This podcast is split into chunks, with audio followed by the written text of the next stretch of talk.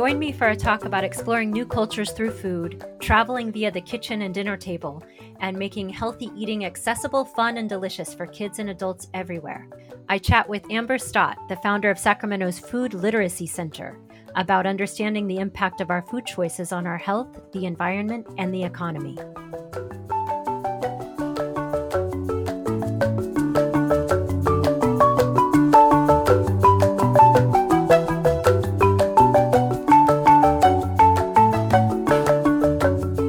Greetings from the Tauranga Tribune, where the Senegalese concept of welcoming all people with openness and generosity guides our exploration of the world. I am Micah Reich-Sinclair, world traveler, digital nomad, development worker, and world schooling parent of three young global citizens. Tauranga Tribune travel talks bring the world to you so that you can explore, learn, and engage with fascinating people and places all around the globe from wherever you are. Today, I get to chat with an inspiring leader who makes a difference in her community by getting kids to love eating vegetables. Amber Stott is the founder of the Food Literacy Center in Sacramento, California. She authored the book Food Anatomy for Kids, and she's also a seasoned podcaster with her stellar podcast, Raising Kale. Here to talk with me and the Tauranga Tribune crowd today about the intersection of food, culture, and community service is Amber Stott. Welcome to Tauranga Tribune Travel Talks, Amber. Thank you so much for having me, Micah. So you and I met many years ago when we worked together at a nonprofit organization called Freedom From Hunger, which developed small loans, savings accounts, and training in health and business for low-income women in Africa, Asia, and Latin America. And what we were trying to do there was equip people, and especially women and their families, to overcome chronic hunger and poverty. And your signature enthusiasm and infectious determination were just as evident back then as they are still in your endeavors today. So I thought it might be appropriate to start by talking about what led you from attending women's group meetings in rural Bolivia to creating the Food Literacy Center in California. Sure, yeah. Um, I mean, I think there is a thread throughout my career. I, you know, went straight from Uh, college to working in nonprofits, and I've I've done that ever since. And I think, you know, really, there's just um, a, a burning in my belly to leave the world better than I found it. And I think there are a lot of things that motivate and inspire me to do this type of work. Um, my everybody always asks me, you know, you, you have a master's degree in African studies and women's studies. How did that get you to cooking food with kids? And to me, they're completely related and connected. Um, mm-hmm. You know, I absolutely believe in um, helping lift women up and, um, you know, women's rights, and, and a fundamental women's right is health. And when you look at our broken food system, there is not a single aspect of it that doesn't cross over with issues of women's rights, women's health, people's health, health equity, mm-hmm. um, with labor rights and the environment and economic well-being. I mean, there's just layer upon yeah. layer of all of the social justice issues that I care about um, that are wrapped up in our food system. And working with kids is a joyful way to open the door to get people to start to think about these deeper issues. So that's how it's all connected for me. And um, yeah, it all, it all yeah. matters. And I think, you know, there are a lot of points on that chain that we can plug into and uh, start making a difference in our own communities and our own homes. And so that that's what it is for me. Wow, Amber. That's such a, a great list of um, issues that are near and dear to my heart. And I think it's fascinating to see how each of us have been influenced by our experience with traveling and interacting with people of other cultures around the world. And as you and some of our listeners know, my own experience in development work, including at Freedom From Hunger with you, was a key reason that I got into world schooling, because the work that both you and I did um, really inspired me. I met young people in Thailand, in India, in Senegal, and elsewhere, who spoke about their dreams and also their constraints, and really understanding what they wanted to achieve and and what they could envision for their lives and for their communities is what spurred me to pursue a career in working with women in Africa and Asia to help them start and grow small businesses. And after I had children, I continued that development work, but I also became really interested in opening my own children's eyes to the different ways people live. And I wanted to continue exploring and learning about the world with them, both from home and on the road. Of course, food is one of the prime ways to do that. So we incorporate healthy foods from around the world into our world schooling lifestyle in a very intentional way. But I see the Food Literacy Center as taking that ambition to a whole new level by bringing healthy food and cultural awareness to a very large community of children, and in one of the most culturally and ethnically diverse cities in the U S, in Sacramento. Tell us more, Amber, about the Food Literacy Center and what you and your team do there. Yeah. Uh, and I love that. I think it is so important. Food is such a uniter, a connector. Uh, it's just such a, a joyful way to learn about others. And, you know, particularly when it comes to little kids, um, you know, we, so at Food Literacy Center, our mission is to inspire kids to eat their vegetables. So we go into Title one or low income elementary schools uh, in South Sacramento and now also North Sacramento. And we teach cooking and nutrition hands-on. And um, so we're basically making recipes with kids, and we do really simple things because we're trying to, you know, work with foods that they're familiar with and bring them on a journey. We don't start with a brown rice and kale salad. We start with a peanut butter sandwich, and actually sun butter because uh, of nut allergies. So we use um, sun butter, and we swap out um, the jam or the jelly for fresh fruit slices. And we talk about why. And then we go on a journey and we try to make over other um foods, and we try to make them culturally relevant, because you can definitely see the kids begin to connect when you bring out a fruit or vegetable or a food that they are familiar with, that their grandma has made for them, that their mm-hmm. parents make for them. Mm-hmm. And it's all about getting them to feel positive and feel connected. Uh, and then it's really neat because kids are are kind of into peer pressure. So if we bring out something like cactus and one child sees that it's their friend's favorite vegetable, or that their friend says, oh, I love this, uh-huh. uh, then the kid who's never had it before gets really excited to try it because they think, oh, if my friend likes it, maybe yeah. I'll like it too. So it's just a really nice, um, it's a nice avenue to bring kids together around something that's healthy, but bringing a, you know, putting the joy ahead of the health. And that's really where they begin to become what we call food adventurers and, and get excited to explore these new foods. Yeah, I well, I think that's great. And it's um, really putting the joy first in any kind of learning is is the way that I found works best with my kids. And of course, as you say, food is a universal topic for all of us. And it, it can be a really exciting way to interact with our environment and also learn about cultures and traditions that are new. Um, When we were on the road as full-time traveling world schoolers, we made a point of learning about the foods where we were, shopping at local markets for locally common ingredients, and doing the best we could to prepare foods that locals ate. Um, in Costa Rica, for example, I learned from a family we stayed with for a few weeks how to prepare the national dish of rice and beans called gallo pinto. And so for the rest of our stay in Latin America, and to this day, we regularly make and enjoy gallo pinto.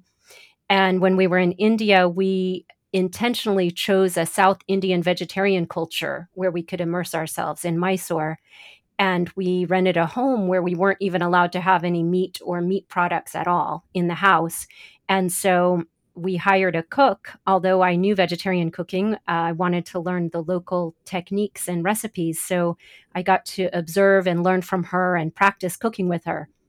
And I think oh, that, that sounds amazing. Yeah, I think that the the magic of discovering those new ingredients and um, being able to do that through a, a cultural exchange, um, or having your kids participate in smelling those ingredients and tasting them and touching them, is so rich. Absolutely. One of our most popular recipes is a broccoli potato taco. And uh-huh. we were teaching a group of kids at uh, Pacific Elementary, and there were some fifth and sixth graders, and they were kind of razzing me. And they were saying, you know, um, they're talking about, you know, the the nopales in their grandma's backyard, and um, how they grew up eating cactus tacos. And they sort of double dog dared me that I couldn't make a broccoli taco taste good. And so we had a contest. We uh, created recipes for a cactus taco and then a broccoli taco. And then we had the kids make them. And then Uh, other students joined, and they had a little taco party, and then they voted on their favorite taco, and wow. the broccoli potato taco won. And wow. to this day, um, yeah, it was a lot of fun. And to this- you have bragging rights to this day with that group. Yeah, the, that was fun. The kids really got into it. And uh, yeah, so to this day, it's, it's uh, one of the recipes in our curriculum, and, um, and, and kids really enjoy it and they love it. And that's, you know, just just part of, uh, again, that cultural relevancy and having them explore foods that are familiar to them, maybe switching out a thing or two, like, you know, they probably had potatoes in a taco before, but not broccoli. Yeah. Uh, so yeah, it's a lot of fun. That's excellent. So one of the things that I really appreciate about your approach is the way you do bring in foods from around the world. And you use that, I think, both to honor a diversity of cultures and traditions, and also to open the kids' eyes to new foods and recipes they might enjoy. Um, and because it's delicious. And, be- and first and foremost, because it's delicious and joyous. I saw on your blog also you shared, um, you share a lot of kid-friendly recipes, and one of them was for Afghan shornakud. I don't know if I'm pronouncing it right. Um, it's a simple recipe that lets kids in on a popular thing to eat in Afghanistan. Yeah. You know, there's been a big influx of Afghan refugees here in the Sacramento region. And mm-hmm. so we realized that as a staff, we didn't have any recipes, and that we weren't necessarily that familiar with Afghan culture and cuisine. And so we actually hired a local caterer who uh, is Afghan refugee, and we had her develop some recipes with us, and then come in and train our staff. And so she did a whole uh, cultural, like a lecture. Um, she came in and she wore sort of her traditional dress wow. and talked to us about, you know, what the different parts of her attire were. And then we also did that training in partnership with our um, local school lunch program, uh-huh. because there was a particular school where they were making halal lunches, but the kids didn't trust it and still weren't eating it. And so um, we talked to her about some of that, like how could we make sure that the kids trust the food and are participating? And yeah, and so she taught us a couple of um, quick and easy recipes that are quite uh, common throughout Afghanistan. Mm-hmm. And yeah, it's been really fun for the staff to learn that and then to bring that back into the schools. Uh, and so at this particular school where there was a larger percentage of Afghan refugee kids, um, we did over the holiday season, uh, we always do a kids farmers market where we send kids home with fresh fruits and vegetables. Mm-hmm. And at that one, we also um, had all the ingredients to make a bolani, which is a yeah. super tasty uh, Afghan recipe. And we sent that home with all the kids too. So That's we're, fantastic. We're trying to continue our own learning um, and just keep expanding. So yeah, yeah it's, it's a, it's a fun, fun and delicious way to learn about other folks' cultures, and then also bring kids in that maybe are, you know, in a new place and a little bit nervous and hesitant mm-hmm. to participate. Right. What a phenomenal way to contribute to the community in both directions, with, as you say, the immigrants coming in and feeling maybe a little more at home because they recognize something, and then also the education that it gives other kids who might not have had exposure to Afghan culture and, and food, who get to learn about it, and then maybe it opens a door to friendships. Absolutely. Yeah. yeah, that's that's the goal. That's that's phenomenal. Well, I had the great privilege of getting to visit you at your new headquarters, um, for which your grand opening takes place on September first. And I'd, I'd like to have you tell us about this new space and what goes on there, from the kitchen areas to the community garden and all of the classes and activities. Yeah, it's a big undertaking. It has taken seven years to get to this point, um, but It's a it's a major project. We have partnership with the City of Sacramento, as well as Sacramento City Unified School District, um, and essentially it's it's the school district's land, two point five acres, mm-hmm. and then they built, they own and built uh, with their own money, uh, forty-five hundred square foot zero net energy facility, Incredible. Which is essentially now our headquarters. Um, and it has a commercial kitchen where we continue all the existing programs that we have delivered throughout the last decade. And that's where we take our show on the road and we show up in elementary schools with our, our cooking and nutrition classes. So we have a big commercial kitchen to prep and prepare for those classes. It has a walk-in mm-hmm. fridge, which we never had before, wow. and dry storage. It's quite beautiful. And then we also now have a brand new cooking classroom, which we've never had, um, where kids can come across the street from the neighboring elementary school, Leotata Floyd, mm-hmm. and also from public housing across the street. And they can attend a cooking class right in our facility. We have a beautiful cooking classroom with uh, induction stovetops and ovens. Um, and essentially we could Um, teach about thirty kids in a cooking class from that space. Mm-hmm. And then there's a whole acre in the back uh, where we will be building student gardens uh, and a student farm. We hope to have animals wow. and plant and grow lots of food. Uh, and that has an easement with the City of Sacramento and is actually a city park. Mm-hmm. And then there's another half acre in the front mm-hmm. that is also a community garden for local residents that also is an easement with the City of Sacramento as a park. So it's a it's a big project with a lot of important partnerships. And I think it speaks to both the city and the school district's commitment to improving health through these creative hands-on types of learning. So we're really excited to be the operator of the project, and um, we got to help design it, and we'll get to open and start our classes uh, in just a few weeks. And mm-hmm. sky's really the limit from there. So it's going to be dream. An exciting journey. Yeah. Well, it's also it's also testament to the incredible work you've been doing for the past decade. Um, I'm sure that the school district can see the potential for outreach to kids in, in their area and also the community. Yeah, thank you. I, I appreciate that. Yeah. Um, and also, you you spoke briefly about the teaching kitchen area, and I had the chance to visit, and it was just amazing to see the little kitchen areas, what, four or five of them, with all of the counters and drawers and the working induction stoves that you mentioned and ovens, but all at child level. Yeah, yeah, it, it, it's it's a it's adorable.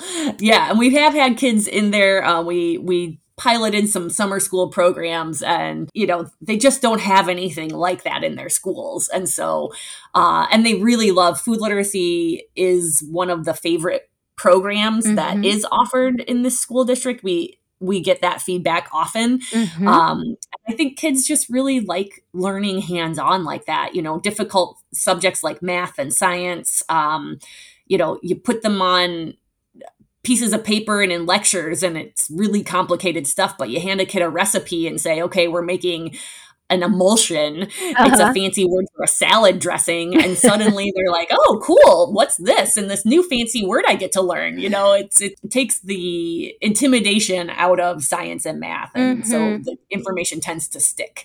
Yeah. Well, and it's very hands-on, which I, I want to get back to in just a minute. But one component of the food literacy program, as I understand it, is also the environment, which is increasingly important in a world where climate change is impacting the food supply, and the Central Valley of California, where Sacramento is located, is seeing growing impacts from a historic drought right now. Tell us about how the Food Literacy Center addresses environmental issues, or how do you incorporate that aspect into what you do? Yeah, so back to cactus. Uh, we actually wrote a lesson uh, back during the last drought um, about drought so that we can help kids understand what's happening and then also relate it to the foods that they eat. And so we have a recipe for cactus salsa, mm-hmm. and we talk about um, how different plants um need more water than others, and some of them don't need much water at all and are really tasty and good for us. And so uh, we make a cactus salsa and we talk about that. And then we also do other things, um, particularly now that we'll have the garden, you know, we'll be able to have compost lessons. We have lessons on bees, and we talk about the importance of pollination. And, mm-hmm. um, you know, there's just so many fun Again, fun, sciencey, hands-on. We we're even going to be installing a weather station. Yeah. Uh, so lots of ways for kids to think about these things in small, manageable bites. And the definition of food literacy is understanding the impact of our food choices on health, environment, and economy, and understanding mm-hmm. that these are not equitably experienced. Mm-hmm. And so, yeah, so our curriculum then tries to cover health, environment, and economy. So important. And luckily, you also have a book that you wrote for kids and families to engage in these sorts of activities from home. And the title again is Food Anatomy: Activities for Kids, Fun, Hands-on Learning. And I was excited when it came out last year because I have a few food enthusiast kids myself. And um, we don't have the good fortune of being able to enroll them in the Food Literacy Center. So your book, I found, had really a delightful combination of colorful drawings and diagrams and fascinating cultural and scientific tidbits about the foods we grow and experiments, as well as recipes for kids and their caregivers to try out in their own kitchens. And you were just talking about the cactus salsa. And when we were in Arizona just a couple of weeks ago, my son, who loves cooking and has read your book, was strangely very keen on everything cactus and wanted us to take pictures with, of him everywhere where there was a cactus, and insisted on bringing some cactus home one day to his grandma's house to cut it open and try it. Oh, that's awesome. So why don't you tell us about your book and maybe share one of your favorite activities in it? Sure. Um, so the book is something that we did really, you know, during the pandemic. We made all of our curriculum free and available online. We did uh, videos of all of our recipes so folks could follow along with us at home. And then uh, and then we sat down, and, and I say we because um, I wrote the chapters and several of the activities, but my entire staff helped with um, the recipes and activities in the book. So we sort of divided those up. Uh, and you never hear about the contributors uh, on books like this, but it does take a village to to get something like this out. Uh-huh. And so it was a lot of fun. And we tried to, you know, take kids on a journey through the history of food, and then also through the like a global journey as well. So, you know, the history of food is, is a global story. And so we talk about, you know, the history of various plants and um, nomads and hunter-gatherers. And then for every chapter, you have the opportunity as a kid to then practice what you've been learning about mm-hmm. by doing a hands-on science activity that's food-based. Mm-hmm. So they're not all recipes. Some of them are more like, uh, for example, one of them is a Oaxacan hot chocolate recipe, um, but we are talking about melting chocolate. And so we have chocolate chips that are whole, or pieces of chocolate that have been crushed. And then we add hot water and a little cinnamon and see which of those melts the fastest. Uh-huh. Uh, for example, um, we talk about the history of preserving foods with salt. And we go all the way back to China, where the first preserved egg yolk was, uh, was, I guess, created. And that one's really fun. You essentially bury egg yolks in salt, uh-huh. and then you put them in your fridge uh, for several days. And then you uh, lightly uh, well, after you take them out of the salt, you lightly cook them on a very low and slow heat in your toaster oven. Yeah. And you get this amazing golden ball of tastiness. It ends uh-huh. up actually tasting almost like a cheese, uh-huh. and you grate it over the top of, um, like I like to put it on top of avocado, for example. Wow. It's super tasty. Uh, so oh, we have we all have kinds of fun things like that. We dehydrate um, fruit, and we talk about um, the first ice cream, which also was from China and was like buried underground with like pine sap. Wow. Does not sound delicious, but we we take that story to Italy and we make a, a gelato that you can make in a Ziploc bag, for example. So That's we try great. to do these really simple things to help kids learn about the history of food and the cultures uh, around the world where these foods have been discovered. So yeah, it's a, a really fun book. Um, and we definitely get a lot of feedback that, that kids are able to pick it up and kind of use it on their own, which is fantastic. Yeah, it's great. And so speaking of um, education techniques, I feel like I can see a little bit of our shared Freedom from Hunger training and experience in your book, in that you find really ingenious ways to make the topics relevant to kids, to meet kids where they're at, to bring in new information, and then, as you've just pointed out, to give them an exciting way to apply the new knowledge. Absolutely. So important to keep things simple and to make them approachable. You know, when I was starting Food Literacy Center, the food movement was really in its infancy. And there was a lot of unnecessary shaming and blaming. It was mm. really an affluent. Uh, it wasn't even a movement at the time. It was like an affluent, cool thing to do, to like go to farmers markets and mm-hmm.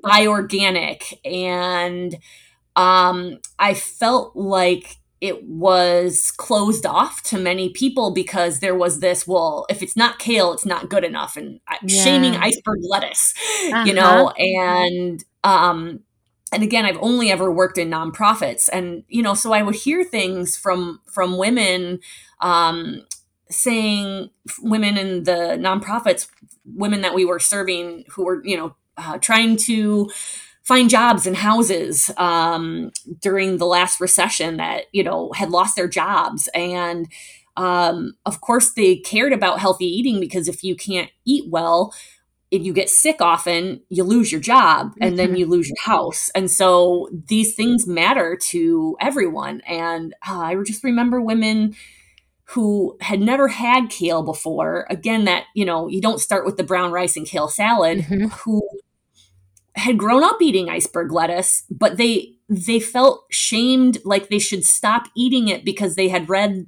that it wasn't as good for you as kale, and you know, kale was the pin- pinnacle of all health. And I was like, well, there's there's nothing wrong with iceberg lettuce. If that's the gateway vegetable for you, eat iceberg lettuce. Like, if you don't like kale, you don't have to eat it, or or maybe try putting a little kale in with your iceberg lettuce and see if you like that any better. But if you don't like kale, that's totally fine. And so yeah. I just really wanted to make uh, a nonprofit where healthy eating was approachable, mm-hmm. practical, and and it, very importantly, fun. You know, there was a lot of also like dun dun dun, like the fungicide in the orange juice and pink slime in the meat. And if you're trying to feed a family and everything you hear about is that your food's going to harm you, at some point you just have to tune it out, because at the end of the day, you have to eat. Right. And so I just really wanted to take all that away and start with some positivity, some, you know, you can do it. Like, mm-hmm. hey, here's a thing you can do. It's so simple. You can be successful, right. and and get folks at the entry point of the journey. Um, and so that was really a big impetus uh, when I was starting the nonprofit, is to is to do just that. And I think, um, and absolutely, I think not just freedom freedom from hunger, but all of the nonprofits where I've worked, you know, that is is sort of the the hope of the work, right? Is mm-hmm. that you are meeting people where they're at, and yeah. um, and, you know, uh, being as authentic with them as you can, and, uh, you know, empowering them and showing them where they're doing things that are already the right way of doing things, mm-hmm. rather than, you know, uh, kind of starting at the far end of the, of the spectrum. So, right, right. Yeah. Building on what they already know and making it accessible. Absolutely. Yeah. Yep. Yeah. I have to wonder, though, too, if um, this approach were brought to some of the other subjects in school, if kids might get as excited about math and English and literature and science as they do about food literacy. Yeah. And and we even notice and um, literacy itself, right? Uh, we have a lot of students who can't read, uh, not only because they're tiny, they're, you know, we start at kindergarten, um, but also because maybe English is a second language. Uh, maybe they're not at reading at grade level. And, you know, we come in with a recipe, not a book, mm-hmm. and we say, okay, find cilantro uh, on the recipe, mm-hmm. you know, um, ah. now find whatever ingredient where, you know, can somebody read the first uh, instruction? And right. so it's, it ends up being a really nice, simple, quick entry place. So we, we watch the kids um, work on literacy, and we've actually translated all of our recipes into Hmong, Spanish, and Farsi. And you'll wow. see the kids turn the page over and use the Spanish side, for example, mm-hmm. uh, rather than the English side. And so, you know, these things are really important too. And and I do think um, for the first time now that we have this cooking school, we're going to be actually delivering our curriculum during the school day. So it will be interesting for us for the first time to see how that affects academics, because up until now we've been in the after school space. Well, I think use that idea of using food as a theme to build other skills is really compelling. And one of the things we've been trying to do in our family since we put down some roots after world schooling for many years, we've tried to continue exploring as a family, but from a home base. And especially during the pandemic when we couldn't move around at all, one of the things that we've really enjoyed is exploring the world from our dinner table. Um, and So, for example, though we haven't had the opportunity yet to visit Indonesia, I spent several months learning about Indonesian recipes and cooking techniques and bringing home exotic ingredients that I could scour from around town so that the kids could discover them. And then we would cook sometimes together, and sometimes I would just cook, but I try to also bring other things to the table with that, whether it's relevant music or documentaries or feature films that could be of interest to them, so that it becomes a way to deepen our understanding of places maybe we'll get to visit someday. And they get to engage in analyzing the food and thinking about what would make it better or what we should do next time. Um, and ultimately, they they ended up, the kids wanted to put together an Indonesian meal and have have some friends over and make it like an Indonesian restaurant event. Mm-hmm. So I really like the way you honor that diversity and that action-oriented, um, hands-on learning approach and use food as a theme. So before we wrap up, I have one last question for you. We all know that convincing kids to try new foods can be a challenge. And you and your team at the Food Literacy Center seem to have broken the code. Would you mind sharing with us just a couple of your tips for getting kids to approach new and healthy foods with an open mind? Yeah, so we have um, what we call our broccoli boundaries and radish routines, which is a methodology that we've developed over the years, um, just from mm-hmm. noticing what's worked and hasn't worked and what repeatedly works.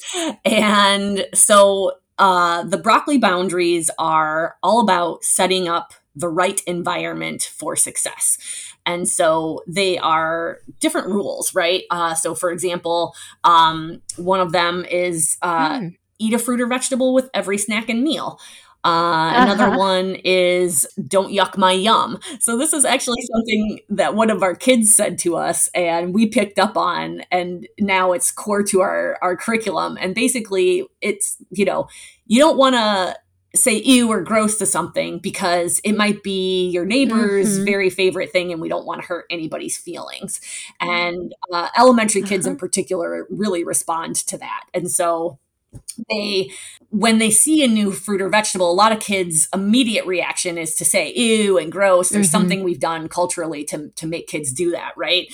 Uh, but by having this rule of don't yuck my yum, uh-huh. they they they think twice. And what it actually does is it changes their attitude to being open and excited and interested to see what the new fruit or vegetable mm-hmm. might be. So that's a, a broccoli boundary. And then a radish routine is that we will practice and repeat that behavior um, to mm-hmm. reinforce it and hopefully turn it into a habit.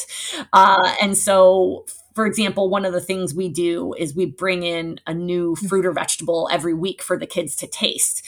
Um, and so what I encourage for families to do at home, and people have told me they do this and they really enjoy it, is um, if you can, uh, each week have an opportunity mm-hmm. to bring your kids with you to the market and have them choose just one new fruit or vegetable. And the, the goal of it just being one is that if you do too many, it's going to be overwhelming uh-huh. and it's going to end up rotting in the back of the fridge because you won't get to it. But if you do one, uh-huh. it's a, it's a manageable, um, it's, it's manageable. And the expectation is, okay, this one new fruit or vegetable, we're going to learn how to either cook it or how to eat it raw mm-hmm. or what to use it in, in a recipe. Uh, and that's our goal for the week.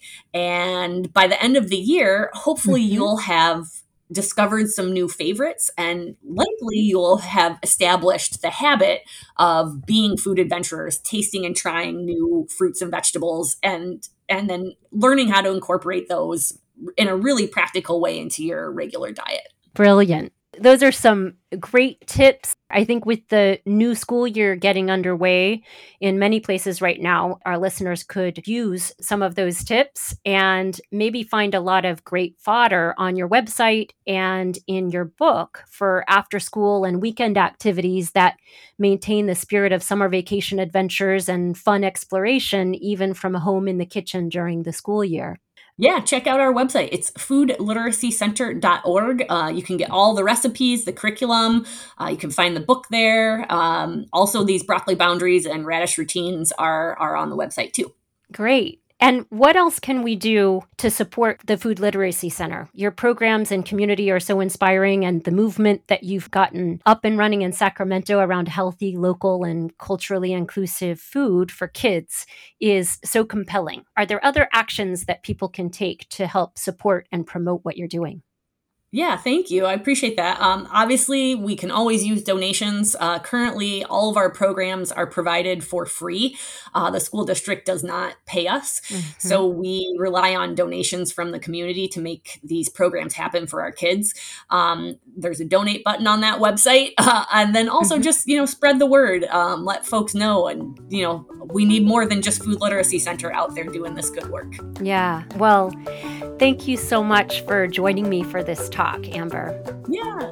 I've been continually inspired by the work you're doing, and I'm excited to watch the progress of the new food school and your community garden in the coming weeks and months. Yeah, thank you so much for having me, Micah. I appreciate your time, and thanks for sharing our message. To our Tauranga Tribune audience, thank you very much for tuning in to the Travel Talk today.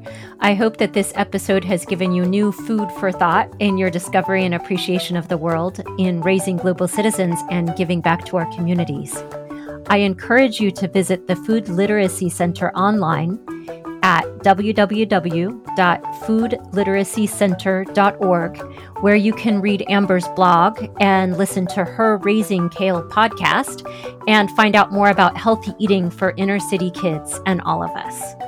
Please also subscribe to the Tauranga Tribune and to the Travel Talks podcast for more travel and world schooling inspiration.